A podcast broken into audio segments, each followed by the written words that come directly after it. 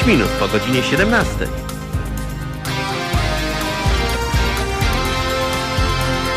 Tu Halo Radio. Mówimy wszystko.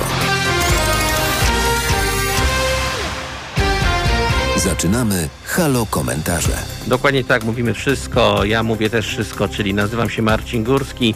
Będę się z Państwem dokładnie do 18.45. Dzisiaj mamy 28 kwietnia, czyli do końca roku zostało 247 dni. E, dzisiaj minie obchodzą Paweł i Waleria. Z dwóch, trzech takich ciekawszych dat z kalendarza to możemy między innymi zauważyć takie ciekawe święto, że na Pitcairn, na wyspach e, w okolicach Adriatyku świętują, mają święto Bounty, a chodzi o właśnie bunt na Bounty, na podstawie którego powstała cała nowa w ogóle kraina. E, A tak przy okazji to w 1999 roku między innymi powstał Europejski Urząd do Spraw Zwalczania Nadużyć Finansowych, czyli OLAF, czyli ulubiony urząd naszego europosła Ryszarda Henry Czarneckiego.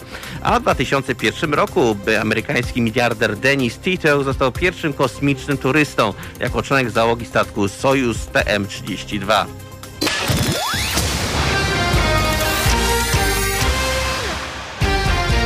Słuchacie Halo Komentarzy. Witam Was e, serdecznie. Będziemy sobie tutaj siedzieli do 18.45, tak jak wcześniej powiedziałem. Dzisiaj mamy kilka ciekawych tematów na pewno, e, bo media dalej o tym mówią, tak jak o wczorajszych wydarzeniach, ale też e, przy okazji Wam przypomnę, ponieważ wspomniałem właśnie o rebelii na Banty, ponieważ rebelia na pokładzie okrętu Royal Navy, która miała miejsce 28 kwietnia 1789 roku, to była załoga, której przewodził porucznik Fletcher Christian, przejęła kontrolę nad okrętem i zmusiła kapitana wraz z innymi członkami załogi z jego ekipy do opuszczenia. Potem wybrali się właśnie Tahiti, a następnie na wyspie Pitcairn i tam za, zamieszkali. No i stamtąd też się właśnie pojawiła cała nowa społeczność, zmieszana właśnie z lokalnymi mieszkańcami i właśnie z załogą. I od tamtej pory na wyspach Pitcairn jest właśnie święto związane z Bounty yy, każdego 28 kwietnia. Bardzo ładna data. A z takich ciekawszych e, wydarzeń, no to mamy też takie trochę mniej przyjemne daty.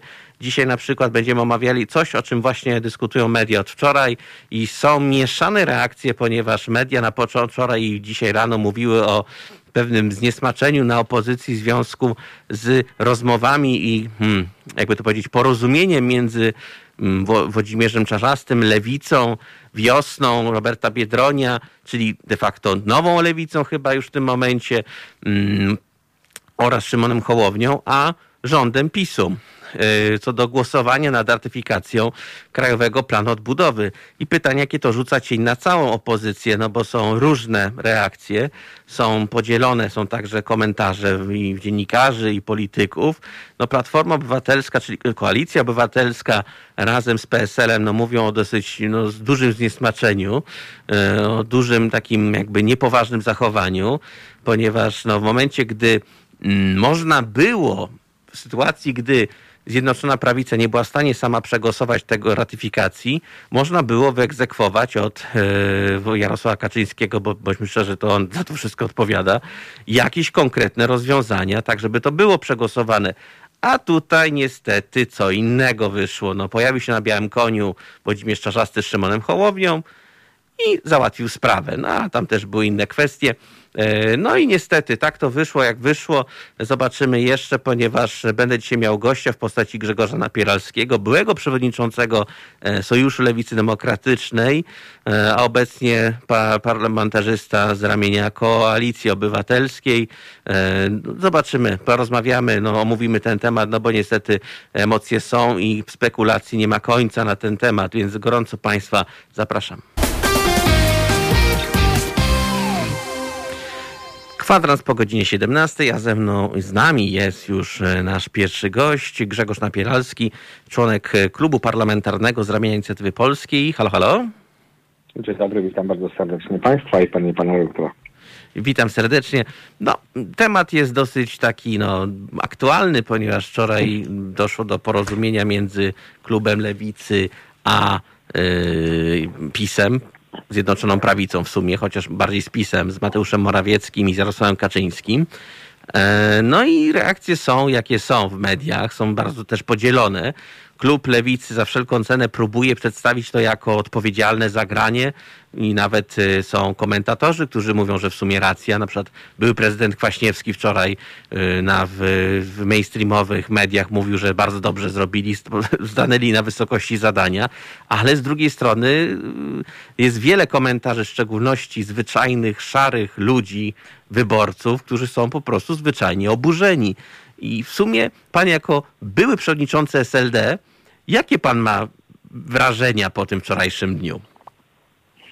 Ja powiem szczerze, byłem bardzo zaskoczony, bo oczywiście wiele dni wcześniej były takie przesłuchy, że lewica może porozumieć się z PiSem, tak jak pan to zauważył bardzo dobrze, panie redaktorze, z PiSem, z premierem Morawieckim. Natomiast ja byłem przekonany, że do tego nie dojdzie, że jednak gdy opozycja jakby będzie wymagała, czy, czy zrobi wszystko, aby jednak Prawo i Sprawiedliwość ten plan przyniosło do Sejmu, żebyśmy mogli nad nim dyskutować, wspierać się, kłócić e, i, i porozumieć w, w, polskim parlamencie. A tu jakby za zamkniętymi drzwiami doszło do takiego porozumienia. Olbrzymie dla mnie zdziwienie, e, a tym bardziej jestem ciekawy, czy Włodzimierz Czarzasty, który tak wczoraj o tym pięknie mówił, jak to wspaniale się zachował, znaczy na przykład znalazł czas, żeby tak samo jak bardzo szybko biegł do Mateusza Morawieckiego, premiera naszego rządu, tak samo szybko biegł do, żeby porozmawiać z prezesem Kosiniakiem Kamyszem przez przewodniczącym Borysem Budką. Mm.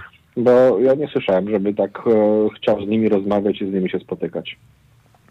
Bo wiadomo, że opozycja mówi dosyć jasno. Słuchajcie, mieliśmy po raz pierwszy od dawna szansę solidnie wynegocjować coś z, z Prawem i Sprawiedliwością, ponieważ wewnątrz nich był bunt, mam na myśli Klub Solidarnej Polski, mhm. który nie chciał głosować za tym i praktycznie Jarosław po raz pierwszy od sześciu lat chyba faktycznie miał ciężki orzech do zgryzienia. I w tym momencie przypominam tylko, że na przykład ci wszyscy niedowiarkowie, to ja tylko przypominam jako ja, że we Włoszech upa- upadł rząd, ponieważ była kłótnia między koalicjantami dotyczącego kształtu właśnie KPO. Krajowego Planu Odbudowy. I był nowy, jest nowy rząd, nowy premier i są nowi koalicjanci jakoś to bangla. Tutaj jednak niestety nie udało się, no bo tak jak to się często pojawia w mediach, przybył Włodzimierz Czarzasty na białym koniu razem z Szymonem Hołownią i Robertem Biedroniem i jest. No, no, no właśnie, to jest taka ciekawa sytuacja, bo e, Prawo i Sprawiedliwość i nie tylko ale również Lewica oskarża na przykład e, Koalicję Obywatelską, że to, że w ogóle jest zamieszanie wokół przyjęcia tego planu, to jest nasza wina. Opozycja, szczególnie Koalicji Obywatelskiej. Tak było. No to tak. chcę bardzo do, dokładnie wyjaśnić, że nie. No, pierwszym środowiskiem politycznym, pierwszą partią polityczną, od czego to zamieszanie się rozpoczęło, była partia pana ministra Ziobry, który powiedział wprost, nie zagłosujemy, bo to jest zły, wynegocjowany projekt dla premiera, dla Polski przez premiera Morawieckiego, nazwał go nawet miękkiszonem, że nic nie potrafił wynegocjować i to on się postawił i rozbił tak naprawdę koalicję. E, Platforma Obywatelska, Koalicja Obywatelska, ale także i PSL powiedziały jasno, my to poprzemy, bo to jest oczywiście racja stanu, ale chcemy wiedzieć, co popieramy, na I co na co to pójdzie. I, i, tak, i jak te pieniądze będą wydawane. I to jest rzecz absolutnie normalna i to przecież możemy to głosować, możemy się wspierać. Nie rozumiem tak naprawdę o, o tyle zachowania lewicy, bo przecież to wszystko, o czym oni wczoraj mówili, można swobodnie byłoby negocjować na pracach komisji. No przecież podobnym dokumentem, no oczywiście naszym wewnętrznym jest budżet państwa, gdzie rząd taki budżet składa do, do Sejmu i nad tym budżetem pracują poszczególne komisje i opozycja i rządzący wspierają się ze sobą, na co mają te pieniądze pójść. No teraz tego nie zrobiono. A co, co bardziej takie dla mnie zastanawiające jest, to to, że y, Włodzimierz Czarzasty poszedł tak naprawdę, spotkał się ze zamkniętymi drzwiami, bez udziału kamer, bez udziału dziennikarek i dziennikarzy, bez udziału tak naprawdę opinii publicznej i coś tam dogadywali. No, dla mnie olbrzymie zaskoczenie już drugie e, do tego wydarzenia, dlatego że no, my mówimy, przyjdźcie do Sejmu, rozmawiajmy, negocjujmy przy otwartych kurtynach, niech ludzie patrzą, niech widzą o co idzie walka, a oni się zamykają i coś dogadują. No, dziwna sytuacja, tym bardziej, że już dzisiaj są chyba oficjalne komunikaty niektórych parlamentarzystów lewicy, że oni się na to nie zgadzają i na pewno nie zagłosują tak, jak mówi porozumienie. Wiele osób tak naprawdę mówi dziś o tym, że e, w partii w SLD, bo przecież tak jak pan redaktor wspomniał, ja mam, byłem szefem partii mam wielu tam przyjaciół, okazuje się, że oni nie rozumieją decyzji Włodzimierza Czarzastego, tego co właśnie zrobił, jeżeli chodzi o ten plan. Nie no, przecież wręcz można było odnieść takie wrażenie, że jest na pewno jakaś zdecydowana część parlamentarzystów z ramienia koalicji Wróć Klubu Lewicy, która na pewno nigdy, przenigdy nie poszłaby na żaden układ z PiSem, nawet przy takim bardzo szczytnym celu jak KPO, bo to wiadomo, cel jest szczytny, zaszczytny, prawda? Ale y, niestety, no jednak to wywołuje pewien niesmak, bo przez ostatnie parę miesięcy byli, są, byli parlamentarzyści lewicy, którzy regularnie no, wykazy, pokazywali absurdy i kłamstwa obecnej władzy, tak? Mm, a potem nagle ich przewodniczący, ich szef idzie siada przy stole i coś tam dogaduje. I w ogóle jest super, prawda? E, czy, to jest, czy ta sytuacja może spowodować dwie rzeczy? Spadek mm, notowań lewicy w sondażach i drugie, czy jest ryzyko, że jak tak faktycznie to się dalej potoczy, to czy część parlamentarzystów nie odejdzie z klubu lewicy? Jeden i drugi scenariusz myślę jest możliwy. Znaczy najbardziej niebezpieczne dla lewicy jest to, jak e, te pieniądze zaczną być dzielone, czy zaczną być przydzielane i się okaże jednak, że nic z tych zapewnień e, Prawa i Sprawiedliwości, nic z tych zapewnień rządu nie było, bo owszem, może i będą budowane mieszkania na, na wynajem, ale sukces będzie, nie wiem, burmistrza, czy starosty, czy ministra z Prawa i Sprawiedliwości, że może faktycznie część pieniędzy będzie przekazana na samorządy, ale samorządy, te, które współpracują dzisiaj z Prawem i Sprawiedliwością, e, albo są zbudowane z, z, działaczy Prawa i Sprawiedliwości. I wtedy dla lewicy zacznie się bardzo poważny problem, bo przecież e, jeszcze raz powtarzam, żeby to było zrozumiałe, to nie jest tak, że my musimy to wszystko załatwić w jednym głosowaniu. To nie jest tak, że, że opozycja nie chce tego porozumienia. Można się dogadać z partią rządzącą w tak ważnym, ważnym, e, ważnym celu, tak ważnym dokumencie, ale niech to dogadanie będzie tak naprawdę w, miejscu, w którym ono, ono, musi się odbyć, czyli w polskim parlamencie. Więc jeżeli możemy, na to jeszcze raz do tego budżetu, bo to, jest, to też mówimy o pieniądzach, tak? Przecież polski budżet to są olbrzymie pieniądze, jest tam choćby 500 plus, tak? Tam są nasze emerytury, tak? Tam jest wiele rzeczy, które dla Polek i Polaków jest bardzo ważne. I w tym, w tym, z tym dokumentem możemy miesiącami dyskutować w polskim parlamencie, ale już to dzieje się gdzieś po, w ministerstwach, jesteśmy gdzieś po ministerstwach zapraszani, no ale żebyśmy tam dyskutowali. No nie, no niech przygotuje projekt y, rząd, niech ten projekt rzuci na stół i powie, proszę bardzo, dyskutujemy. I wtedy każda partia z własnym doświadczeniem, z własną wiedzą, z własnymi postulatami przychodzi i trzeba znaleźć kompromis. I trzeba znaleźć kompromis. I to jest tak, że skoro nam się dziś spieszy, chcemy jak najszybciej te pieniądze pozyskać, opozycja ma większość dzisiaj w Senacie, no to wypracujmy ten kompromis, ale wypracujmy go na salach parlamentarnych, a nie gdzieś w zamkniętych gabinetach i dogadując się jeden między drugim, bo to niczego dobrego nie przyniesie. No, y, między innymi są też reakcje na przykład strajku kobiet. Y, pani Ewa Marta Lempart znaczy strajk kobiet dosyć jasno na Twitterze mhm. opowiedział, wypowiedział się, że Lewica ma 24 godziny na wycofanie się z tego, bo inaczej będzie no, ta ich relacja, która do tej pory była pozytywna, może się nagle skończyć. No wiele środowisk źle to na, na to zareagowało. No, nawet Leszek Miller, były premier e, rządów e, SLD, no powiedział, no przed chwilą Lewica krzyczała przed kancelarią premiera Morawieckiego, że trzeba wszystkich tam zamknąć czy posadzić, ale mówiła, się nie spodziewał, że oni owszem ich posadzą, ale do jednego stołu. No, I, coś, coś w tym jest. Ja jeszcze raz mówię, ja nie jestem człowiekiem, który mówi, że jest przeciwny dogadaniu się, tak, czy porozumieniu się z, z partią rządzącą. Tylko żeby to było, tak jak powiedziałem wcześniej, na bardzo czystych, jasnych zasadach i przede wszystkim w polskim parlamencie. To polski parlament ma tutaj największą rolę do odegrania. Pan jeszcze pokazuje to, że przecież e, e, jak się nie dogadali w koalicjacie, no to powstał nowy rząd. No to jakby się nie dogadali, to powstał być może nowy rząd i nowy rząd by przedstawił to w sposób bardziej transparentny i przejrzysty. No, takie, rzeczy, takie rzeczy się zdarzają. Natomiast mówię, no, dyskutowanie czymś takim w zamkniętych gabinetach jeszcze bez udziału mediów, bez udziału dziennikarek, dziennikarzy, bez udziału tak naprawdę Polek i Polaków, którzy mogliby spokojnie takiej rozmowy się przesłuchać. Każda komisja jest relacjonowana. Gdybyśmy poszczególne działy tego, tego planu odbudowy, tak, tego naprawdę potężnego planu, który ma pomóc nie tylko polskiej gospodarce, ale naprawdę Polkom i Polakom. Dyskutowali na poszczególnych komisjach, każdy mógłby się temu przesłuchać, każdy mógłby wiedzieć tak naprawdę o czym rozmawiamy. A teraz kto to będzie wiedział? Jak znowu to PiS, mając głosy, większość głosów może to zrobić wszystko w 24 godziny. Nie no, jeszcze do tego powiedziane było, że to tak zwrócił na to uwagę chyba wczoraj przewod były przewodniczący Platformy Obywatelskiej Grzegorz Schetyna, że twierdzili, że tylko dwie godziny trwały te rozmowy, były wyjątkowo ekspresowe. E, no i nagle, bum, wyskakują z tego spotkania, konferencja, płachty, prezentacja, czyli na szybko zmontowane, jak się okazuje. Grzegorz Schetyna jasno daje do zrozumienia, że te rozmowy już jakiś czas trwały. No, oczywiście nawet politycy lewicy, tak jak mówiłem, no ja też miałem takie przesłuchy, że coś się dzieje.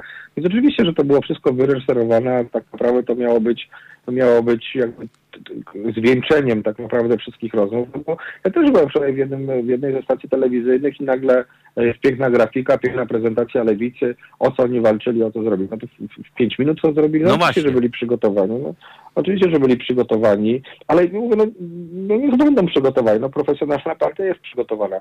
Tylko spokojnie można mógłby to Włodzimierz Czarzasty zrobić razem z, z Borysem Budką, razem z Władysławem Kośniakiem Kamyszem i razem oczywiście z Szymonem Hołownią. Mogli spokojnie postawić warunki, mogliśmy te warunki przedstawić, ludzie by o tym wiedzieli, jakie to są warunki, o co my walczymy i mogłoby to być transparentnie przedstawione. Dziś mamy tylko hasła, ale nikt tak naprawdę nie wie, czy te hasła zostaną wdrożone w życie. No tak, no jeszcze Robert Biedron twierdzi, że będą, będzie komisja, która będzie weryfikować te wydatki w 100%. Okej. Okay. No ale no dobrze, ale pytanie, owszem, jest komitet monitorujący, który ma się pojawić. Super. Ale kto w tym komitecie będzie miał większość? Pytam. No właśnie. Znaczy, w jaki sposób będą delegowane, delegowani przedstawiciele? No bo ja słyszałem już piękne zapowiedzi posłanki, wczoraj posłanki Lewicy, że tam będą organizacje pozarządowe. No dobrze. A jeśli to będzie organizacja, przedstawiciel organizacji pozarządowej, która współpracuje z PiSem, jeżeli będą samorządowcy, będzie samorządowiec związany z PiSem i jedna osoba monitorująca z Lewicy. Albo no Fundacja Narodowa. do jednego. No tak, będzie właśnie 10 do 1 opozycja rządzących, no będzie komitet monitorujący. No możemy sobie taką sytuację wyobrazić, prawda? Może być komitet e, opiniujący, sterujący, sprawdzający, wszystko super. I to wszystko przegłosuje. Tylko przegłosuje tak jak chce rząd, bo będzie miało swoją większość w tym. No. No tak, no to niestety jest ciężkie do przewidzenia. Naszym gościem jest Grzegorz Napieralski, poseł Koalicji Obywatelskiej. Za chwilę wrócimy do rozmowy, dosłownie za chwilę. Słuchacie Halo Komentarzy. A ja jednocześnie przypominam e, o godzinie 17, 17.28, a ja przypominam Państwu także o tym, że mogą Państwo słuchać naszych ferietonów na antenie Haloradia. Już dzisiaj będzie w środę o godzinie 18.50 felieton Joanny Szering-Bielgus, o godzinie 20.50 felieton Jarosława Daszczyńskiego, o godzinie 22.50 felieton Jarosława Wodarczyka. Więc gorąco zapraszam, na pewno będzie ciekawie. Przypominam także o komentarzach naszych transmisji na YouTube i Facebooku. Nasz adres mail można także pisać, teraz małpa halo.radio, a także dzwonić na numer telefonu 22 39 059 22. Ze mną jest Grzegorz Napieralski, poseł z ramienia Koalicji Obywatelskiej. Halo, halo? Jestem, jestem cały czas, panie rektorze, witam ponownie. Witam ponownie. No temat jest ten sam, no bo Lewica się porozumiała z PiSem, yy, zagrała trochę przeciwko no to trochę kiepsko też wróży na temat ewentualnej współpracy w przyszłości przy kampaniach wyborczych, bo ile jeszcze w Rzeszowie, czyli krajowo mogą się porozumieć, prawda, czyli lokalnie, to tyle już na szerszą skalę w kraju, no to może być ciężej. To prawda, to, to, to w ogóle ta sytuacja martwi, dlatego wrócę jeszcze do początku naszego wywiadu i pytania pierwszego pana redaktora. No, ja się martwię o jedną rzecz, no bo jeżeli Włodzimierz Czarzasty nie chciał rozmawiać z Borysem Budką, czy, czy w ogóle z Koalicją Obywatelską, czyli z, z przewodniczącym Szłapką, tak, i właśnie z Borysem Budką, i z Zielonymi, i z Kosiniakiem Kamyszem, prezesem PSL, on nie chciał z nimi rozmawiać i wynegocjować jakiegoś wspólnego stanowiska czy wspólnej walki o ten, o ten e, właśnie krajowy plan odbudowy, to znaczy, że e, jak będzie wyglądała teraz współpraca w Senacie? Już na razie nie szukać no wyborów, właśnie. które będą, bo przecież tam jest złożona bardzo mozolnie, ale, ale sprawnie działająca koalicja właśnie, która ma większość, niewielką większość w Senacie, przypominam. No i to, co teraz? To znaczy, że, że Lewica będzie grała również w Senacie ze Prawem i Sprawiedliwością. Będą głosować razem w wielu miejscach, ponieważ się porozumieli. No to jest pierwsze poważne pytanie. Drugie poważne pytanie, no właśnie, jeżeli by były wybory wcześniejsze albo w terminie, to znaczy, że dziś Lewica będzie miała absolutnie swoją jakby drogę e, pracując z Prawem i Sprawiedliwością, bo nie, nie będąc już opozycją, tylko no bo przecież to, to porozumienie no naprawdę będzie długotrwałe, tak, bo to nie jest jedna ustawa, tak, to będzie proces bardzo długotrwały, dlatego że trzeba przyjąć e, tą ustawę, trzeba ratyfikować tak, e, tą umowę, potem będą pieniądze, bo one będą, jakby SLD będzie związane tymi działaniami przez, przez szereg miesięcy, jak nie lat. No więc pytanie, jak później e, będzie SLD pracować z opozycją w wyborach parlamentarnych, czy czy może się okaże, że poprze inne rozwiązania czy pomysły Prawa i Sprawiedliwości. To, to jest dzisiaj to są dzisiaj pytania otwarte. Trudno wyczuć, co, co zrobi Włodzimierz Czarzasty i Lewica, no bo widać, że on nadaje temu ton, no ale wygląda to dosyć groźnie, myślę, dla opozycji, a bardzo sympatycznie i, i dało duży oddech e, partii rządzącej, która na, naprawdę trzeba pogratulować prezesowi Kaczyńskiemu. No zrobiła no, niesamowity ruch, bo jak jeden e, koalicjant się zbuntował, to znaleźli drugiego koalicjanta. Albo lepiej, sam przyszedł, tak mówią złośliwi. A, albo sam przyszedł, tak, to prawda. I teraz y, i do tego jeszcze jest ta sprytna retoryka, że jakby PiS nie jest niczemu winny.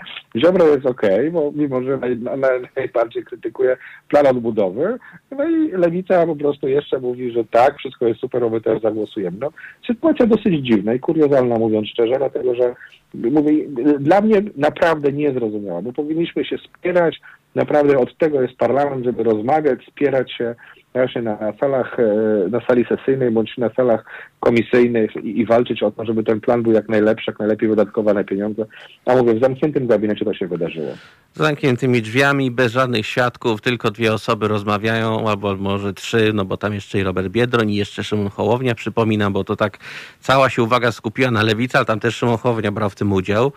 E, bo będą, bo tak, podobno tak zostało takie, doszło takiego też porozumienia, że właśnie od Szymona Hołowni też będą głosowali za, bo to chodzi o odpowiedzialność. No tak, no, ja to rozumiem, tylko że jakby głosy lewicy załatwiają sprawę. No jest decydujący. No, no dokładnie, bo gdyby Szymon Hołownia nawet powiedział, że on zagłosuje, no to jest dzisiaj, nie ujmując oczywiście nic e, partii 50, e, Polska 2050, ale no, liczba dzisiaj parlamentarzystów nie jest wielka, tak, więc jakby siła rażenia nie jest duża. Natomiast Lewica no, ma pokaźny klub, tak jak powiedziałem, i w Sejmie, i w Senacie. No i głosy Lewicy akurat w tej sprawie są, są istotne i bardzo ważne.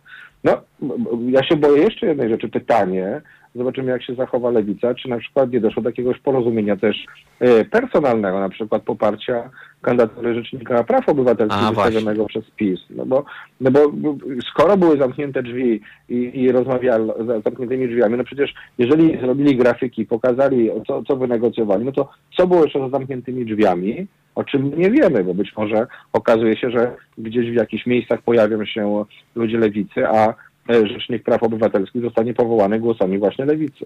No i tutaj się pojawia też pytanie, bo mówiło się, spekulowało się ostatnio w mediach i nie tylko, że w związku z problematycznym koalicjantem w postaci Solidarnej Polski i kłopotami wewnętrznymi porozumienia, Jarosław Kaczyński może stwierdzić, że ma tego powyżej uszu i robi wybory na przykład na, na jesieni 2021 bądź na wiosnę 2022 w zależności od uporania się zaszczepieniem społeczeństwa.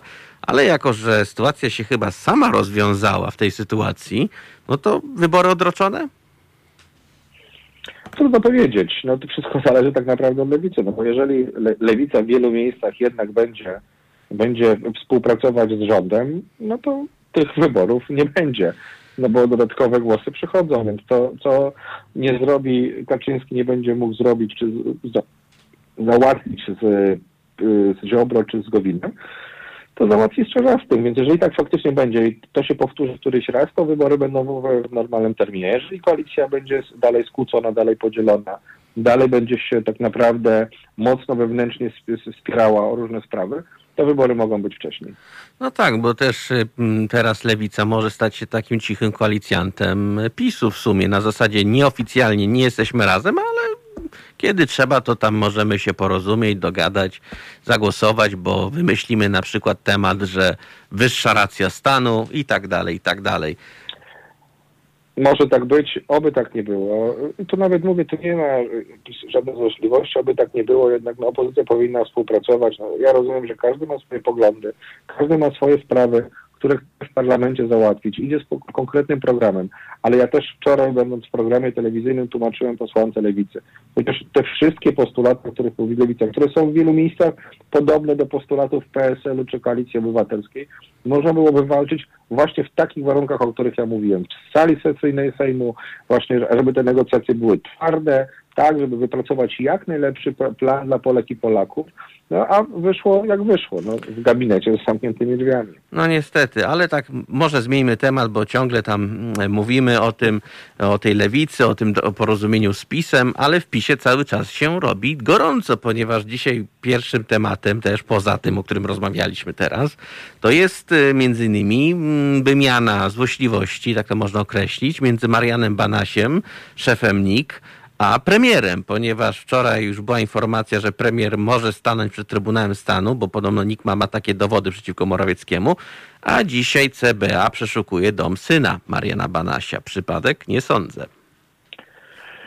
No gdyby tak było, to było bardzo źle. Znaczy, jeżeli faktycznie jest tak, że, że służby specjalne jakby reagują na to, co się dzieje w polityce, e, to znaczy, że jest bardzo niebezpiecznie, dlatego że nikt wtedy nie będzie mógł czuć się, że żyje w kraju bezpiecznym, demokratycznym, że ten, kto ma władzę, ten, kto ma kontrolę nad służbami, ten może je w każdej chwili wykorzystać.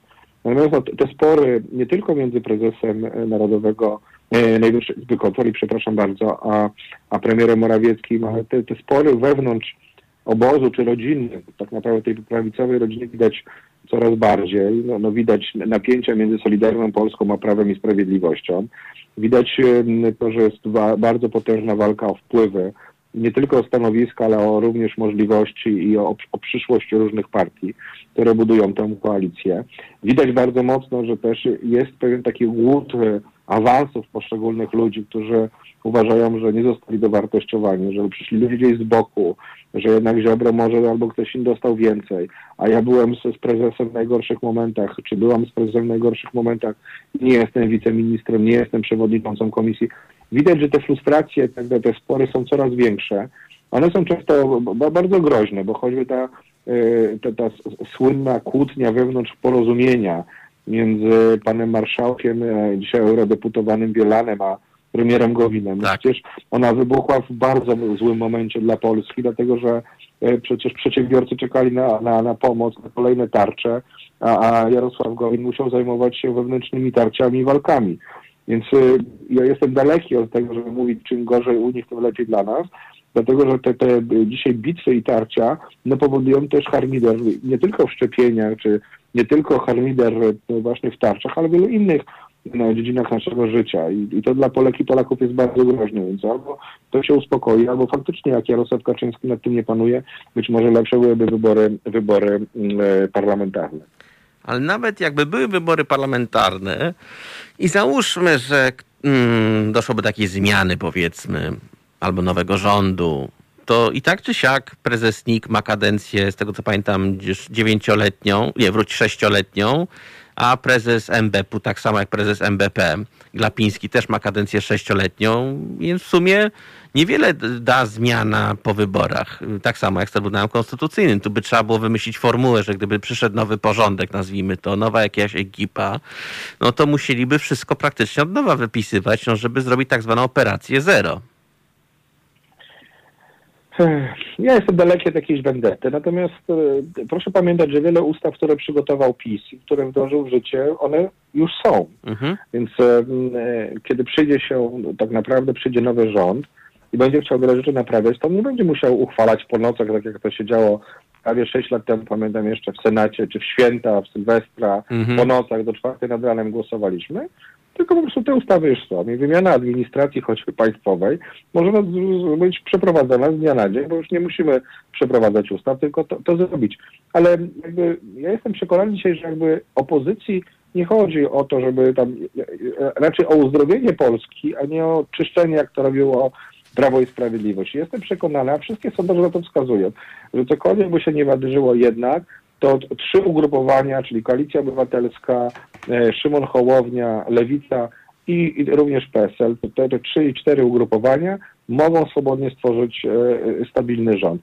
I ten stabilny rząd może tak naprawdę zająć się właśnie gospodarką, pomocy przede wszystkim małym i średnim przedsiębiorcom, Polakom, którzy ucierpieli na pandemii, jeszcze lepiej przeprowadzić całą, całą procedurę szczepień, tak naprawdę uzdrowić cały system ochrony zdrowia, bo on naprawdę jest w fatalnej sytuacji. I myślę, że to będą pierwsze rzeczy, które będą do zrobienia przez Koalicję Obywatelską, PSL, e, Szymona Hołownię, tak żeby, żeby Polskę po prostu wyciągnąć z tego naprawdę potężnego zakrętu. Bo my tutaj cały czas się na kłótniach, które są w parlamencie, tych emocjach, natomiast no, w Polsce naprawdę sytuacja jest dzisiaj bardzo groźna. No jest groźna, ponieważ jeszcze dzisiaj będzie inne wydarzenie, e, na pewno już wieczorem będzie, ponieważ Trybunał Konstytucyjny może dziś stwierdzić, że prawo unijne jest sprzeczne z polską konstytucją i byłby to pierwszy taki przypadek w historii i uwaga, ma to y, przewodniczyć Krystyna Pawłowicz. Oby tak się nie stało, oby e, Prawo i Sprawiedliwość się opamiętało, bo trzeba pamiętać, że przecież Trybunał Konstytucyjny to jest Prawo i Sprawiedliwość i nikt już tego nawet nie, nie jest w stanie obronić, że, że tak nie jest, że to, że to jest apolityczne. No, pan poseł Piotrowicz, pani poseł Pawłowicz, tak, e, pani Przyłębska, która była delegowana przez Prawo i Sprawiedliwość, no więc no, PiS moim zdaniem podąża bardzo niebezpieczną drogą. E, zniszczenia czegoś, co było tak naprawdę marzeniem Polek i Polaków, czyli być we wspólnej, zjednoczonej Europie, być w silnym organizmie politycznym, mieć dostęp do tych samych dóbr, co mają Niemcy, Brytyjczycy czy, czy inne kraje. I nagle ktoś dla jakichś własnych ambicji chce, e, czy jakichś gier politycznych chce to Polkom i Polakom zabrać. Bardzo rzecz niebezpieczna i bardzo groźna dla Polski. No do tego też symbolicznie, znaczy to jest takie igranie sobie tak, tak naprawdę z ludzi. No bo nawet jeżeli wpływa jakaś skarga, co oczywiście ma prawo wpłynąć do Trybunału Konstytucyjnego, są jakieś wątpliwości, oczywiście ma Trybunał ma możliwość się rozwiązać, ale wystawianie do tego osoby, która mówiła o fladze e, Unii Europejskiej szmata, która mówiła na swoich o. wystąpieniach o, o, Unii Europejskiej, o czymś, co niszczy Polskę, niszczy Polki i Polaków, co nas ograbia z demokracji, wolności, suwerenności. Krzyczył Targowica na komisjach. Tak, tak, i taka postać dzisiaj będzie temu przewodnikiem, więc ja liczę na to, takie są przynajmniej informacje, że rozpoczęło się to i jest przerwane do któregoś tam maja, więc liczę na to, że to się zakończy po prostu tym, że, że albo Trybunał naprawdę nie zajmie stanowiska, albo odrzuci te pytania i skargi. No, nie wiem, no. Znaczy dla mnie no, sytuacja naprawdę groźna i przerażająca, no bo wyprowadzenie Polski z Unii Europejskiej jest czymś, co jest po prostu niebezpieczne, punktu widzenia politycznego, gospodarczego, ale również z punktu widzenia bezpieczeństwa, dlatego że w silnym organizmie politycznym zawsze jesteśmy bezpieczniejsi niż gdybyśmy byli sami. No tak, dokładnie. Tylko trzeba czekać, jak to dalej się potoczy, bo jak u nas w Polsce, jak zauważyłem w życiu politycznym, tylko cały czas się dzieje, nie, ma, nie brakuje wydarzeń i tematów. Ko, ko, krajowy plan odbudowy, mm, Trybunał Konstytucyjny, e, różnego rodzaju mariaże, można by powiedzieć tak żartobliwie, polityczne i dużo znaków zapytania. Więc no, cieka, czeka nas niestety kolejny ciekawy półrocze przynajmniej, no bo z tego co wiem, to dopiero... To na pewno. Na pewno, więc na pewno będzie też okazja, żeby wrócić do rozmów, ponieważ no, tematów nie będzie brakować i zobaczymy, jaki będzie ten finał tygodnia, bo to, to głosowanie miałoby być chyba jutro, z tego co wiem, nad Krajowym Planem Odbudowy. Nie, w piątek ma być tylko głosowanie na rządzie, z tego co wiem, natomiast no, czekamy na decyzję o zwołaniu polskiego parlamentu. Ale my jeszcze wrócę do tego, o co pan zapytał, mhm. do, do, Trybunału Konstytucyjnego i relacji tak. Polski z Unią Europejską. Tak. Ja przypominam, że podobne zabawy były w Wielkiej Brytanii, że też dla wy, wygrania wyborów ówczesny premier y, mówił różne rzeczy o Unii Europejskiej, zakończyło to się Brexitem. I też apeluję do rządzących, że takie zabawy mogą się skończyć naprawdę bardzo groźnie, zostaniemy w Europie osamotnieni. No tak, no Cameron chciał zagrać Gambit, no i teraz mamy sytuację, jaką mamy i wielu Brytyjczyków by jednak chciało się cofnąć w czasie, żeby jednak może zagłosować inaczej, ale to mam, miejmy, miejmy nadzieję, że nie popełnimy błąd Brytyjczyków, ale to jeszcze wszystko przed nami. Dziękuję za, dziękuję za poświęcony czas. Moim Państwa gościem był Grzegorz Napieralski, e, poseł z ramienia Klubu Parlamentarnego Koalicja Obywatelska. E, dziękuję bardzo za poświęcony czas. Dziękuję bardzo. Wszystkiego dobrego i dużo zdrowia życzę. Do zobaczenia i do usłyszenia. Kłaniam się serdecznie, y, a ja Państwa zapraszam za chwilę za dalszą część programu. Będą dalsze ciekawe tematy.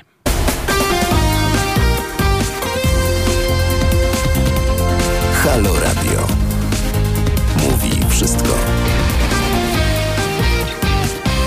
Jest za 10 minut godzina 18 a wy jak dobrze wiecie, jak ja mam tą solówkę, czyli jestem bez gościa, to bardzo lubię poruszać tematy, oczywiście z Półwyspu Apenińskiego. I otóż, żeby tradycji stało się zadość, znowu poruszymy. Jak jesteście w Rzymie, to wiadomo, co trzeba obejrzeć. Tak samo jak w Paryżu jest oczywista, że macie wieżę Eiffla, tak samo jak macie Big Bena w Londynie, no to rzecz jasna w Rzymie, co jest Koloseum, prawda? Wśród wielu różnych też bardzo ładnych atrakcji. Ale Rzym to jest taka, wiadomo, tak jak u nas, nie wiem, w Warszawie Pałac Kultury, w Krakowie Wieża Mariacka i nie tylko. Ale nie, to nie jest tak oczywiste dla pani burmistrz Rzymu, pani Virginii Raggi, która została wybrana na stanowisko burmistrza Rzymu w wyborach w 2014 roku e, z ramienia pięciu gwiazd, czyli wiadomo, jesteśmy przeciwko wszystkiemu i wszystkim, e, czyli antyestablishmentowcy. Otóż, otóż pani e, burmistrz stolicy Włoch na filmie opublikowanym przez zarząd włoskiej stolicy zamiast koleseum widnieje, uwaga, no bo bywa, no, błędy się zdarzają i właśnie na tym filmie opublikowanym przez zarząd włoskiej stolicy zamiast Koloseum widnieje francuska Rema w Nimes we Francji.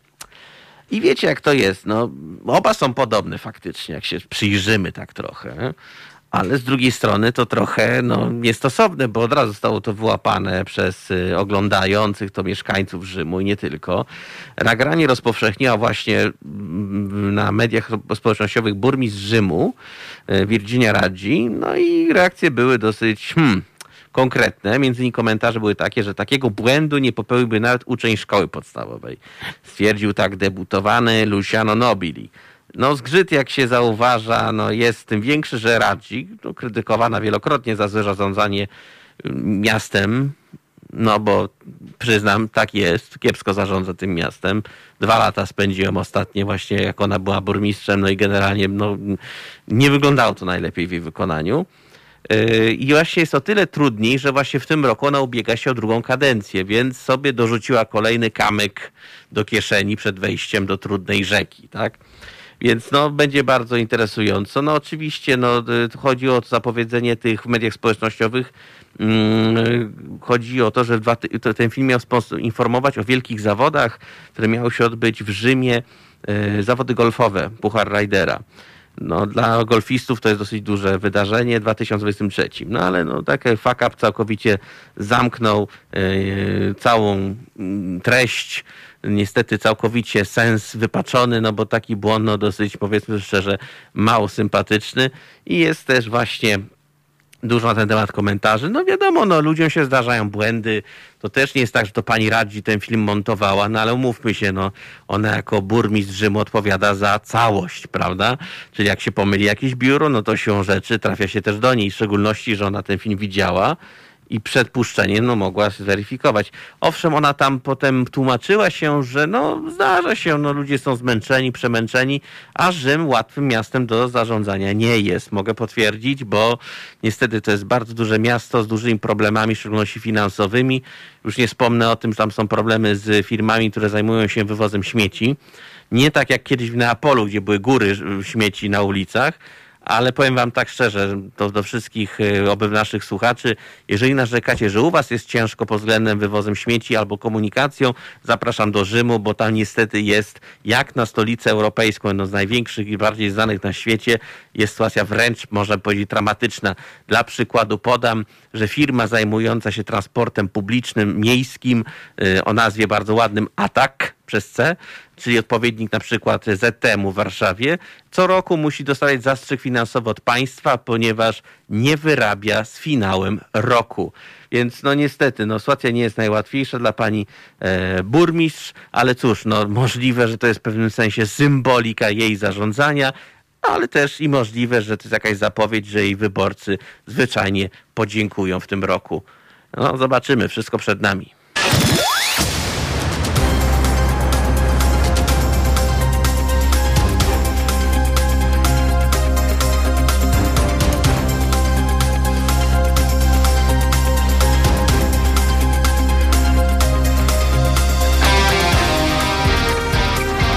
5 minut po godzinie 18.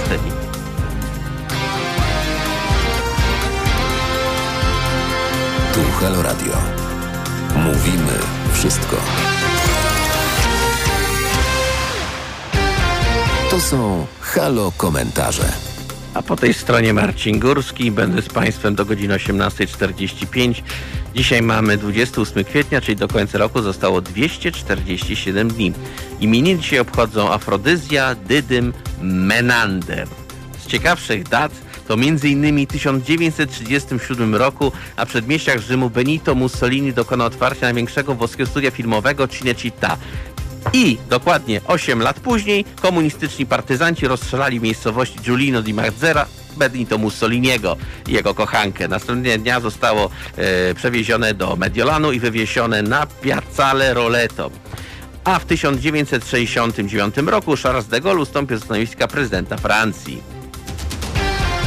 To są Halo Komentarze. No, w ostatniej godzinie rozmawialiśmy z y, Grzegorzem Napieralskim z Koalicji Obywatelskiej na temat y, ogólnie wydarzeń w kraju. Oczywiście głównym tematem to był mm, porozumienie lewicy i Szymona Hołowni z mm, Prawem i Sprawiedliwością.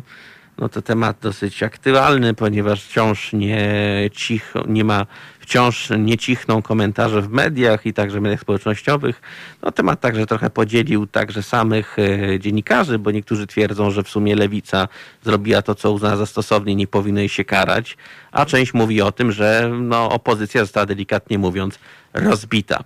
O tym będę rozmawiał także dzisiaj e, z moim kolejnym gościem, e, doktorem Rafałem Fedorukiem, bo w sumie kondycja opozycji też jest ciekawa, ciekawym tematem, ale zanim do tego przejdziemy, to będę rozmawiał z doktorem, z profesorem Piotrem Rzymskim z, z Poznania, z Medycznego Instytutu w Poznaniu na temat y, no, kwestia szczepień oraz kolejnej odmiany COVID-19, tym razem z Indii, o którym się mówi, że no, sieje spustoszenie w samych Indiach. Już pierwsze case o mutacji indyjskiej są zostały odkryte w Belgii, Wielkiej Brytanii. Pytanie, kiedy to dotrze też do nas, może już wkrótce. Są na razie przerwane loty między Polską a Indiami. E, także inne państwa powoli, powoli się odcinają, te połączenia lotnicze. No to będzie ciekawy temat, no bo ni niestety no, temat dosyć niełatwy, trudny. No i zastanowimy się nad kondycją naszą w tej całej sytuacji, no bo cały czas pojawia się pytanie, kiedy w końcu będzie koniec hmm, za pandemii koronawirusa.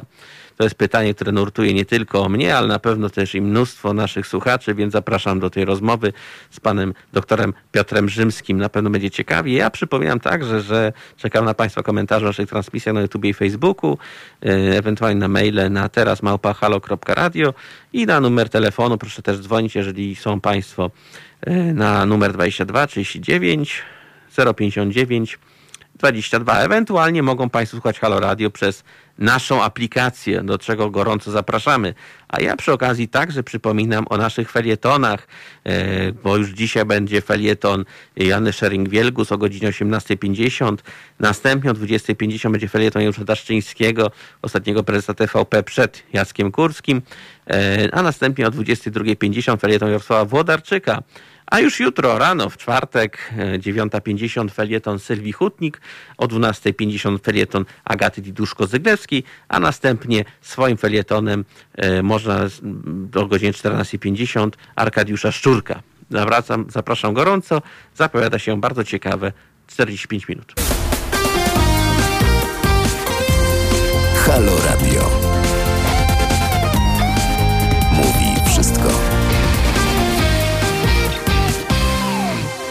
Jest kwadrans po godzinie 18, a już ze mną jest połączony e, Piotr Rzymski, profesor, wirusolog, z którym będziemy rozmawiali o temacie związanym niestety z pandemią i z kolejną wariacją, mutacją wirusa, tym razem z Indii.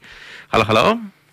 Dobry wieczór Państwu, jestem. Witam serdecznie, jesteśmy, jesteśmy. Proszę mi powiedzieć, no bo mm, no niestety dowiadujemy się o kolejnej, znaczy wiadomo, wirusy przechodzą różnego rodzaju mutacje. To nie jest nic nowego, że jest mutacja.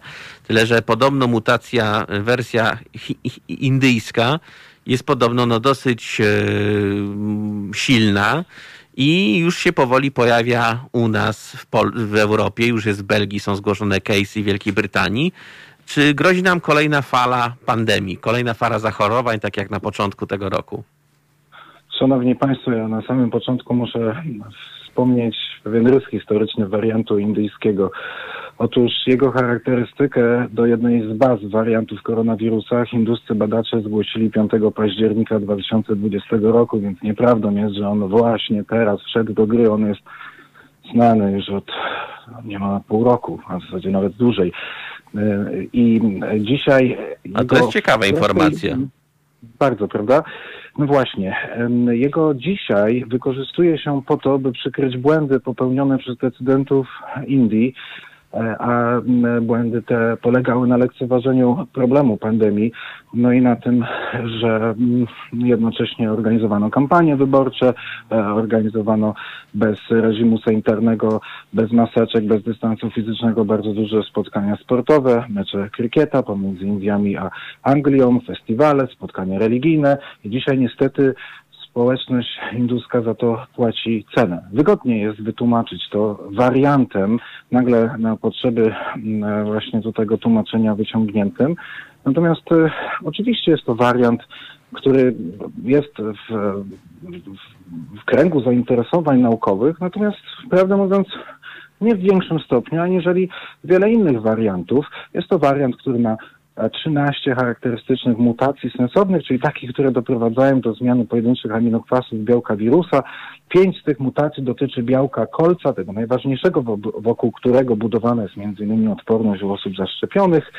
Um, no i ma jeszcze takie dwie charakterystyczne mutacje, które dotyczą pewnego regionu tego białka. Ten region nazywa się domena wiążąca receptor i z tego powodu media nazwały go podwójnym mutantem, co jest tak naprawdę z biologicznego punktu bezsensowne. Podwójny mutant. Podwójny mutant. Ale brzmi tak, groźnie, to w mediach brzmi dobrze. Brzmi dobrze, ale to znaczy, że ktoś przegapił dobrą okazję, by inny wariant nazywać wręcz potrójnym mutantem, ponieważ wariant południowoafrykański w tej samej domenie ma trzy mutacje. Mhm. Nie, czyli brzmi intrygująco. Tak, brzmi intrygująco, z tym, że my dzisiaj wariantu indyjskiego nie mamy prawa klasyfikować jako wariant alarmowy. Jako wariant alarmowy klasyfikowany jest tak zwany brytyjski, południowoafrykański, mhm. brazylijski i dwa kalifornijskie. Natomiast my dzisiaj nie mamy danych, które by nam powiedziały, że wariant indyjski jest naprawdę bardziej zakaźny, łatwiej transmisyjny, że jest bardziej istotny klinicznie, że może prowadzić do reinfekcji, czy też znosić skuteczność opracowanych i stosowanych obecnie szczepionek, a póki co dane wskazują, że on tej skuteczności nie znosi i byłbym w gruncie rzeczy mocno zdumiony, gdyby w ogóle mógł. E, a to dlatego, że mutacje, które posiada, raczej nie są takimi, które byłyby w stanie pokonać w istotny sposób szczepionki.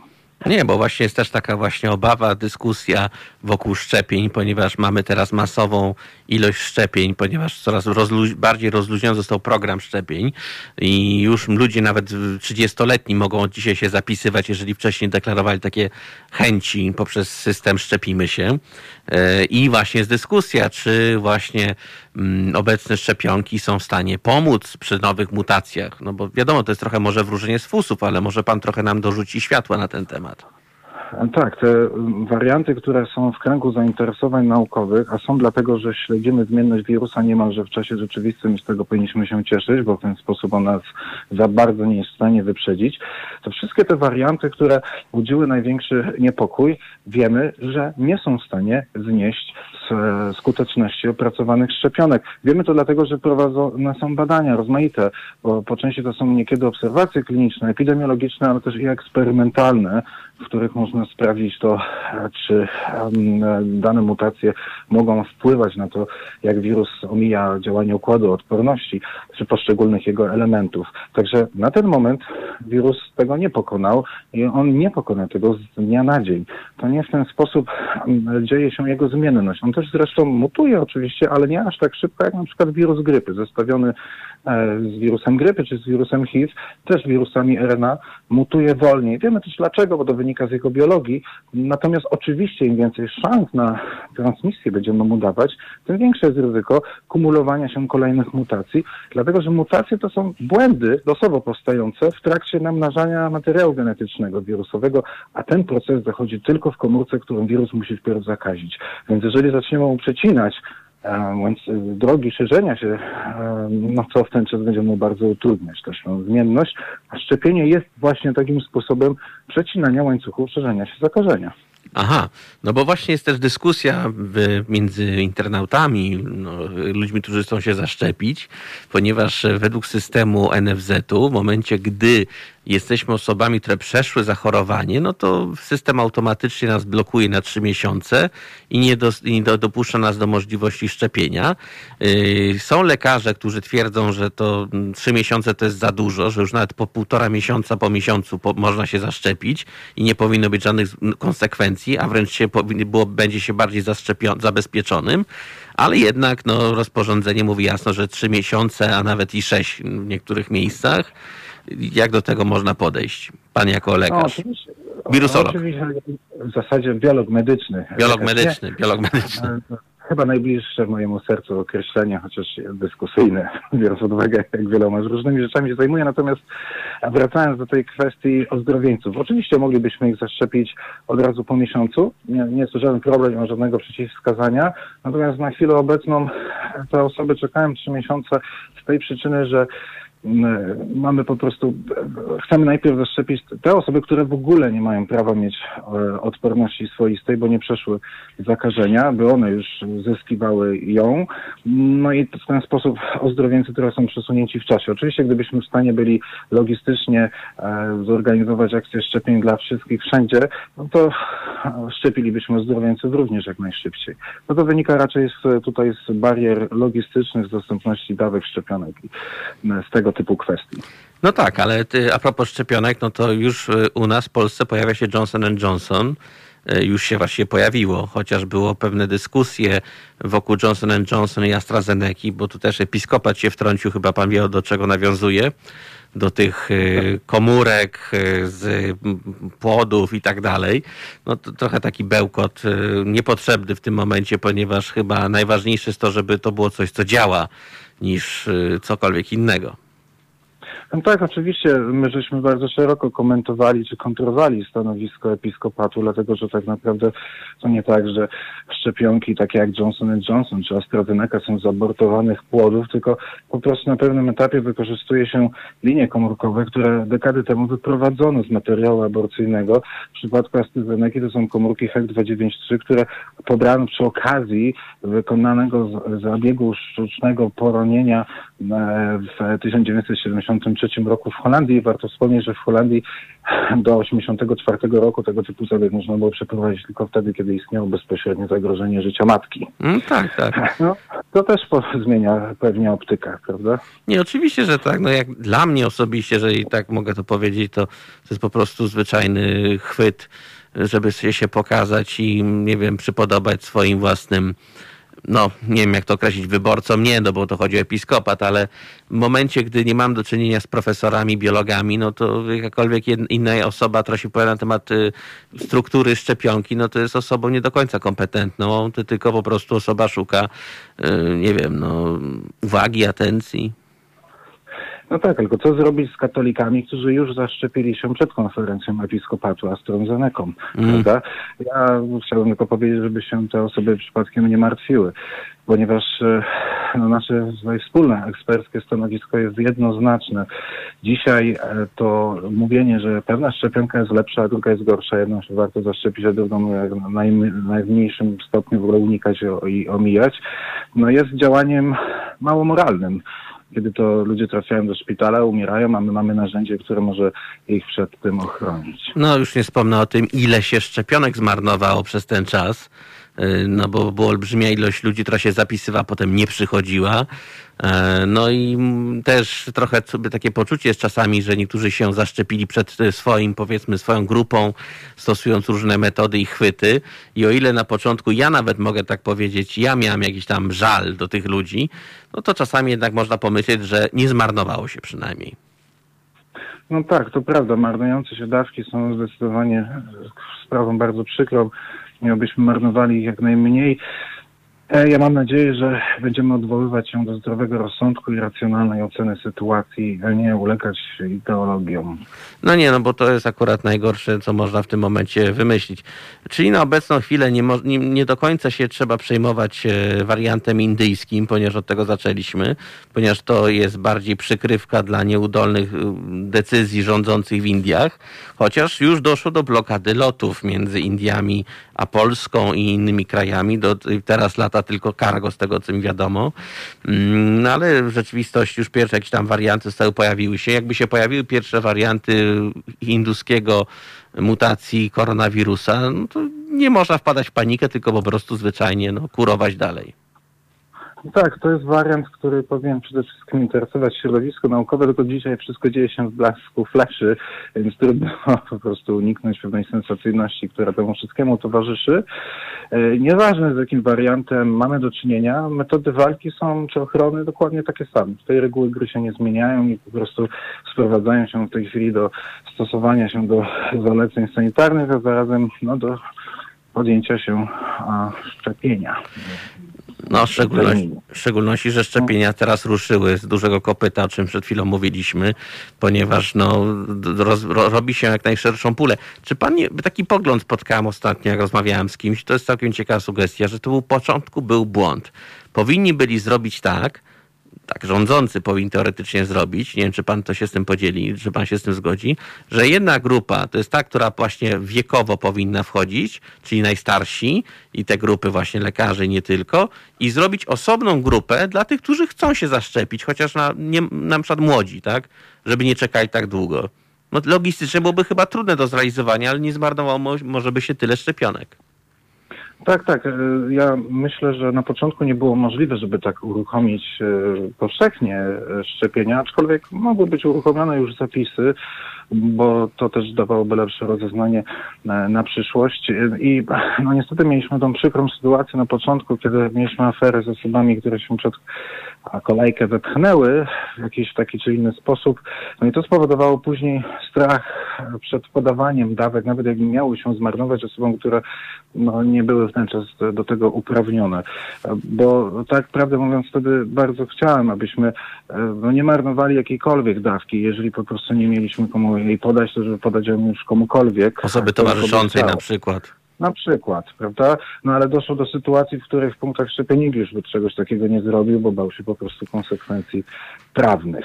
No tak, no. To była bardzo nie- niekorzystna sytuacja tak e, ogólnie, która wtedy miała miejsce. Mamy ją ze sobą. No, możemy bardzo roztrząsać, jak moglibyśmy zrobić to lepiej. Mieliśmy oczywiście sytuację pewnej niepewności, jak chodzi o dostarczenie dawek, bo mieliśmy sytuację wpierw z Pfizerem, który nagle zaczął przebudowywać e, swoją fabrykę, później AstraZeneca przestała się wywiązywać, czy nie, nie wywiązywała się z umów, e, do których się zobowiązała. No, dzisiaj mam nadzieję jesteśmy w zupełnie innym miejscu, więc patrzmy raczej do przodu, już nie patrzmy wstecz.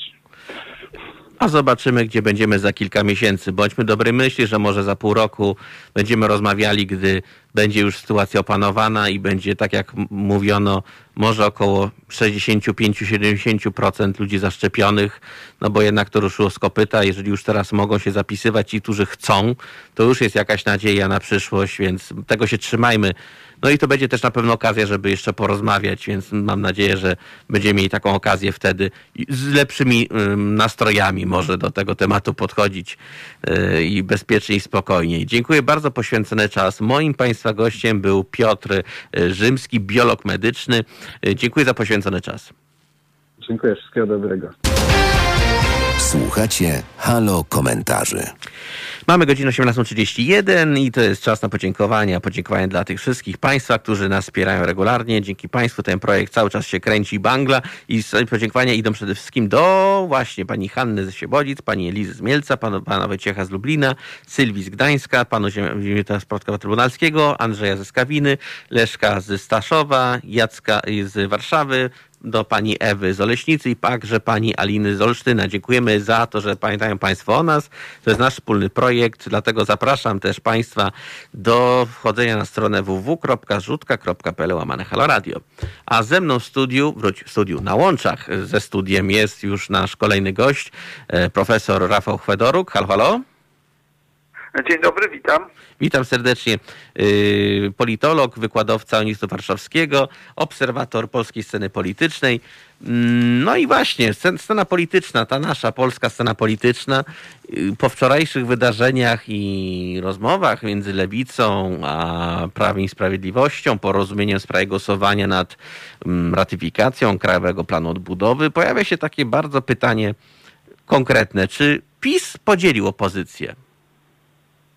Nie, myślę, że, że, że PiS nie podzielił opozycji, a jest to jedna z sytuacji, e, które uświadamiają różnorodność opozycji i podziały obiektywnie istniejące. Tak jak w zeszłym roku kwestia e, terminu wyborów prezydenckich ujawniła już istniejące różnice wewnątrz Zjednoczonej Prawicy, które się okazały dotyczyły nie tylko tej daty, ale fundamentalnych e, spraw. E, Jeśli patrzeć e, na to z perspektywy makrospołecznej, z perspektywy elektoratu i uznać, że owe 10 milionów głosów na Rafała Trzaskowskiego w drugiej turze było takim horyzontem możliwości mm, e, opozycji, no to wśród tych 10 milionów są różne grupy społeczne o różnych poglądach i nade wszystko różnych interesach. E, Wcześniej czy później musiało się to, to ujawnić. Wreszcie także zapominamy często o tym, że choć dzisiejsza polityka jest dezideologizowana, nie można porównywać z polityką sprzed pół wieku, czy nawet sprzed ćwierć wieku, to jednak wciąż w niej funkcjonują odmienności ideowe, a tak się składa, że, że główna formacja lewicowa jest członkiem Partii Europejskich Socjalistów w- Parlamencie Europejskim, Mhm. natomiast Platforma i PSL należą do Europejskiej Partii Ludowej, no dwóch konkurujących od lat największych grup parlamentarnych Parlamentu, e, Parlamentu Europejskiego, więc e, powiedziałbym, e, raczej powinniśmy się, się zastanawiać, dlaczego opozycja miałaby we wszystkim mówić e, jednym głosem. Byłoby to sztuczne i paradoksalnie być może e, było jednym z czynników hermetyzujących opozycję na takich wyborców, którzy, którzy funkcjonują gdzieś w nielicznej, ale jednak kluczowej dla wyniku wyborów swoistej szarej strefie pomiędzy rządzącymi a opozycją. No tak, no ponieważ Zjednoczona Opozycja, którą ja uważam, że nie jest do końca złym pomysłem, ale jednak 2 plus 2 plus 5 plus 1 nie zawsze daje 10 w tej sytuacji, o czym dobrze wiemy, bo rdzenny wyborca przykład PSL-u nie zagłosuje na tą samą listę, gdzie są także ludzie związani na przykład z lewicą, LBGT czy innymi rzeczami. To wiemy, że Zjednoczona Opozycja, ale trzeba przyznać jedną rzecz, panie profesorze, że to była chyba pierwsza okazja od bardzo dawna, żeby kolokwialnie mówiąc, złapać za rękaw PiS Jarosława Kaczyńskiego i egze- wyegzekwować od niego pewne rzeczy w związku z planem, m, z planem, e, krajowym planem odbudowy, ponieważ miał problemy z, z koalicjantem w postaci Solidarnej Polski. Ale tu nagle się pojawił Włodzimierz Czarzasty na białym koniu i pewien niesmak w Koalicji Obywatelskiej PSL-u pozostał, więc no jednak coś w tym chyba było nie do końca optymalnego. No myślę, że polityka polega na czynieniu tego, co możliwe. Mhm. A jeśli, jeśli ktoś uznaje, że jest inaczej, to powinien zapisać się, a istnieją takie, do którejś z organizacji anarchistycznych, prawda, Mhm. które mają za sobą taki, powiedziałbym, blask ideowej czystości. Prawda? I to nie jest pierwsza okazja, gdy, gdy Prawo i Sprawiedliwość potrzebowałoby czegoś od jakiejś części opozycji i można byłoby w zamian coś dla wyborców opozycji, prawda, czy, czy, czy dla partii opozycyjnych wybaczyć. Tyle tylko, że narracja totalnej opozycji narzucona nie, nie przez partie polityczne, tylko trochę z zewnątrz, przez elity opiniotwórcze opozycji, mm, uczyniła ją nieelastyczną, powiedziałbym niepolityczną, em, zamkniętą, wchodzącą na wszelkie możliwe pola starcia z PiSem, nie tylko na takie, na- gdzie, gdzie opozycja miała przewagę, jak w kwestiach integracji europejskiej, ale też na takie, gdzie, gdzie, gdzie to PiS miał wiatr społecznej większości w żaglach. I warto zauważyć, że mm, ta kwestia nie jest dobrym przyczynkiem do odwoływania rządu mm, z oczywistych powodów i dodam do tego, że jeśli ktoś chce odwołać rząd, to jest to w myśl naszej ustawy zasadniczej bardzo proste. Istnieje instytucja konstruktywnego wotum nieufności. Mhm. Skoro nie skorzystano z tej instytucji, to znaczy, że chwili obecnej, być może to się zmieni za kilka czy kilkanaście miesięcy, ale w chwili obecnej w tym Sejmie nie ma większości zdolnej do wyłonienia z siebie, e, z siebie premiera. I trudno, żeby opozycja, a w tym wypadku chodzi tu o opozycję lewicową, która w naszej części Europy z natury rzeczy jest mocno proeuropejska, stawała ramię w ramię z Januszem Korwinem-Mikke i Zbigniewem Ziobro, Mhm. i, i, i głosowała nie tylko w sprawie pieniędzy, bo Zbigniew Ziobro ma rację, to nie jest głosowanie tylko w sprawie pieniędzy, prawda? To jest pewien krok w stronę pogłębienia integracji europejskiej. Prawda? Poza wszelką, poza wszelką dyskusją. Więc akurat lewica byłaby chyba w wyjątkowo niezręcznej e, sytuacji. Wszak to, to, to, to jej politycy wprowadzali niegdyś mm, de jure Polskę do, mm, do Unii Europejskiej. Dodałbym wreszcie do tego zapomniany troszeczkę aspekt, to znaczy jedność opozycji y, już miała miejsce w postaci koalicji europejskiej. No i wyszło jak Jedynym wyszło. podmiotem, wyszło jak wyszło, ale jedynym podmiotem, który nie wystąpił z koalicji europejskiej nigdy był Sojusz Lewicy Demokratycznej. To Mhm. najpierw PSL, a potem Platforma zrezygnowały z instytucjonalnej jedności opozycji. No a od tego momentu siłą rzeczy współpraca opozycji musiała przybrać charakter taktyczny, warunkowy, pozbawiony czynnika sformalizowanego, który do czegoś by zobowiązywał e, poszczególnych partnerów, więc w tej materii to chyba e, i liderzy ludowców, i liderzy Platformy mogą mieć pretensje wyłącznie do siebie czy do ówczesnych kierownic własnych, własnych ugrupowań. Nie no tak, ponieważ no, sami zakończyli ten wątek, następnie mieli pretensje do lewicy, że po nieudanym wspólnym kandydacie pani Rudzińskiej-Bluszcz lewica wyciągnęła kandydata w postaci Ikono, Piotra Ikonowicza i nie poparła y, kandydata ko, Koalicji Obywatelskiej PSL-u. Więc jakby można też zacząć się zastanawiać, że zaraz, no Platforma w zależności od tego, jak, jak wiatr powieje, jaki ona ma nastrój, to nagle zaczyna oczekiwać działań po innych partiach. Tak, i tu jest, tu jest na, na, na kanwie mm, e, refleksji pana redaktora mm, dodałbym, że istnieje jeszcze jeden istotny czynnik. To znaczy przy poprzednim kierownictwie Platformy przynajmniej wiadomo było, jaki jest kierunek. Prawda? Wiadomo było, że jest to lider panujący nad swoją partią, mm, zdolny wyegzekwować prawda, od, niej, e, od niej cokolwiek e, i z którym można zawrzeć porozumienie. W chwili obecnej sytuacja w największej partii opozycyjnej jest nieporównywalnie inna. Mm, I trudno powiedzieć, by, by, by przywództwo Borysa Budki e, było tak silne, jakim było przywództwo Grzegorza Schetyny, ani tym bardziej tak silnym, jak niegdyś było przywództwo Donalda e, Tuska. Tuska. Więc mówiąc w skrócie, Platforma w tym momencie nie mogłaby być gwarantem czegokolwiek, żeby lewica w tym wypadku mogła no, zaryzykować na tak gwałtowną woltą, woltą ideową, zwłaszcza, że, że, że historycznie rzecz biorąc SLD mm, święciło niegdyś triumfy nie z powodu swojej żarliwej ideowości lewicowości, ale ze względu na pragmatyzm, umiejętność samoograniczenia Liberalizm Leszka Millera. No może, no to, to, to akurat był czas epigoński, prawda, dla tej formacji.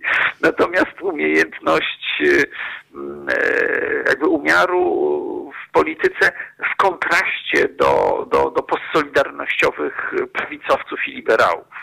Nie no tak, ale jest to mi teraz przypomina kolejny y, wątek, ponieważ dzisiaj czytałem, że możliwe, że będą wybory przewodniczącego w Platformie za pół roku już.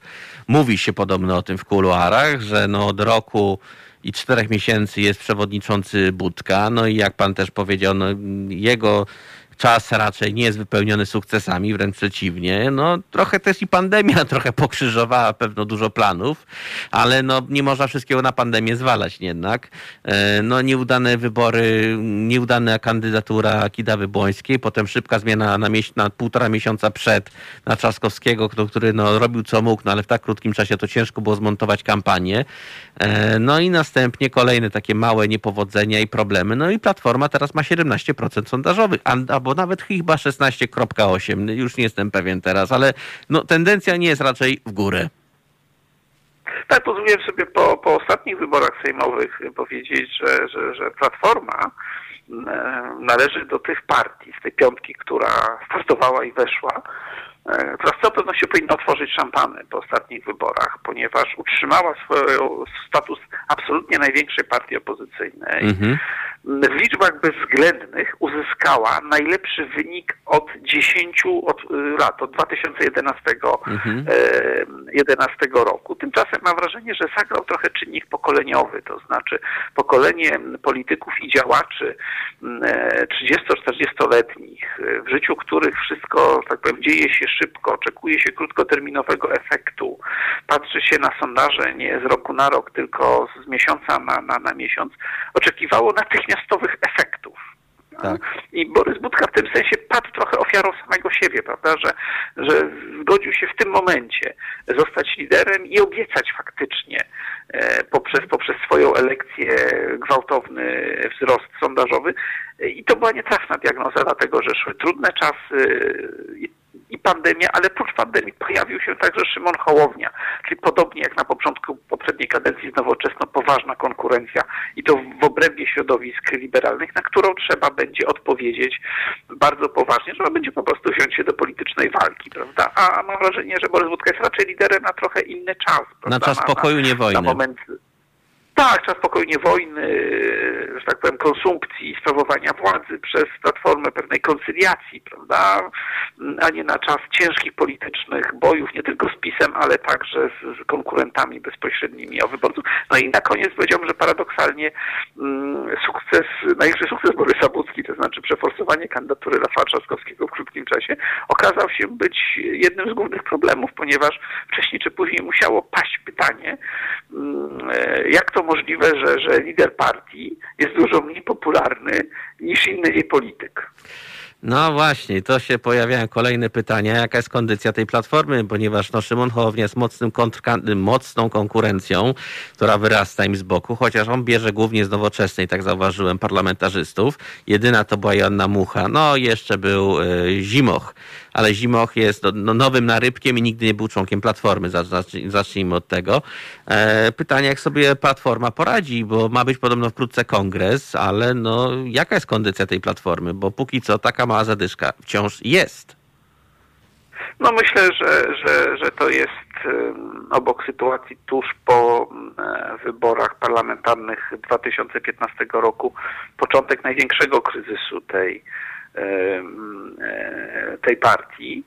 Między innymi dlatego, że, że nie ma żadnej strategicznej reakcji na, na ów kryzys, który, który trwa od, od kilku miesięcy.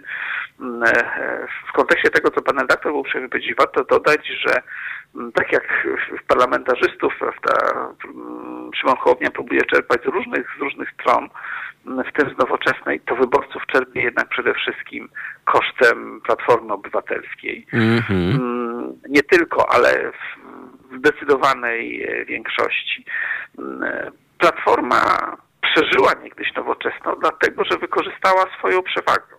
Miała większe zasoby organizacyjne, większe, większe doświadczenie, partie, klub parlamentarny zróżnicowane pokoleniowo, no i, powiedziała sprawdza do nowoczesnej, prawda? Kto co ma w kartach, no a co kto miał, to, to prawda, w czasie słynnego lotu, lotu samolotem jednego z polityków można było, można było zauważyć. Tak samo Platforma, oczywiście dzisiaj nie pamięta wtedy, zerwała z kodem, Mhm. dzięki czemu nie poszła na dno razem z problemami tej, tej organizacji. W tej chwili, w Mhm. ostatnich miesiącach, Platforma nie zdecydowała się na wydanie takiego boju Szymonowi Hołowni. Być może dlatego, że e, w ruchu Szymona Hołowni znalazły się osoby mocno kojarzone z Platformą, że, że jakby usytuowanie Donalda Tuska w tym sporze nie wydaje się być do końca jasne. Nie słychać było od niego żadnej takiej wypowiedzi jednoznacznie pozycjonującej go po stronie Platformy przeciwko Mhm. Szymonowi, e, Szymonowi Hołowni. Mm, I, I jeśli się nie wykorzystuje tego, co się ma, to w którymś momencie mm, e, czas może przestać być sprzymierzeńcem, a zacznie być, e, być problemem i, i myślę, że, że Platforma, jeśli chce utrzymać ten status, jaki, jaki ma, musi przystąpić do poważnej politycznej ofensywy. Nie uniknie raczej zmiany, zmiany lidera, no i powinna mieć nadzieję, że, że, że ewentualne uwarunkowania postpandemiczne pozwolą na, na realizację kalendarza wyborczego, w którym na pierwszym miejscu chronologicznie będzie, będą wybory samorządowe, prawda, w których Platforma no, jednak będzie miała poważne, poważne atuty na tle nowej formacji. Nie jedna nowa formacja, jak ruch Palikota albo jakiegoś stopnia samoobrona, ruch Kukiza, mm, nie poradziły sobie z testem w postaci wyborów samorządowych, gdzie trzeba mieć bardzo, bardzo wielu działaczy wszędzie w kraju. Dokładnie tak, ale to zobaczymy, co jeszcze będzie z Platformą i co będzie z tą opozycją w tej całej nowej sytuacji rzeczywistości. Czekamy na głosowanie w sprawie e, wróć, Krajowego Planu Odbudowy i e, pomyłki się zdarzają niestety na, na żywo w szczególności. E, No i mam nadzieję, że także to, co wyniknie z tego wszystkiego i co będzie z tą opozycją w przyszłości, bo wybory w Rzeszowie wkrótce, to też będzie ciekawy sprawo- sprawdzian, ale to będzie na pewno jeszcze okazja, żeby jeszcze usiąść do, i porozmawiać przy okazji. Bardzo dziękuję za poświęcony czas. Dziękuję również. Moim Państwa gościem był profesor Rafał Fedorok z Uniwersytetu Warszawskiego. Dziękuję za czas. A mam nadzieję, że jeszcze będziemy mieli okazję porozmawiać. A ja Państwa zapraszam y, do dalszego słuchania Halo Radia. No ja się z Państwem powoli żegnam, ale już się widzimy wkrótce w najbliższą niedzielę w Halo Polska i Świat. To były Halo Komentarze. Na kolejny program zapraszamy jutro o godzinie 17.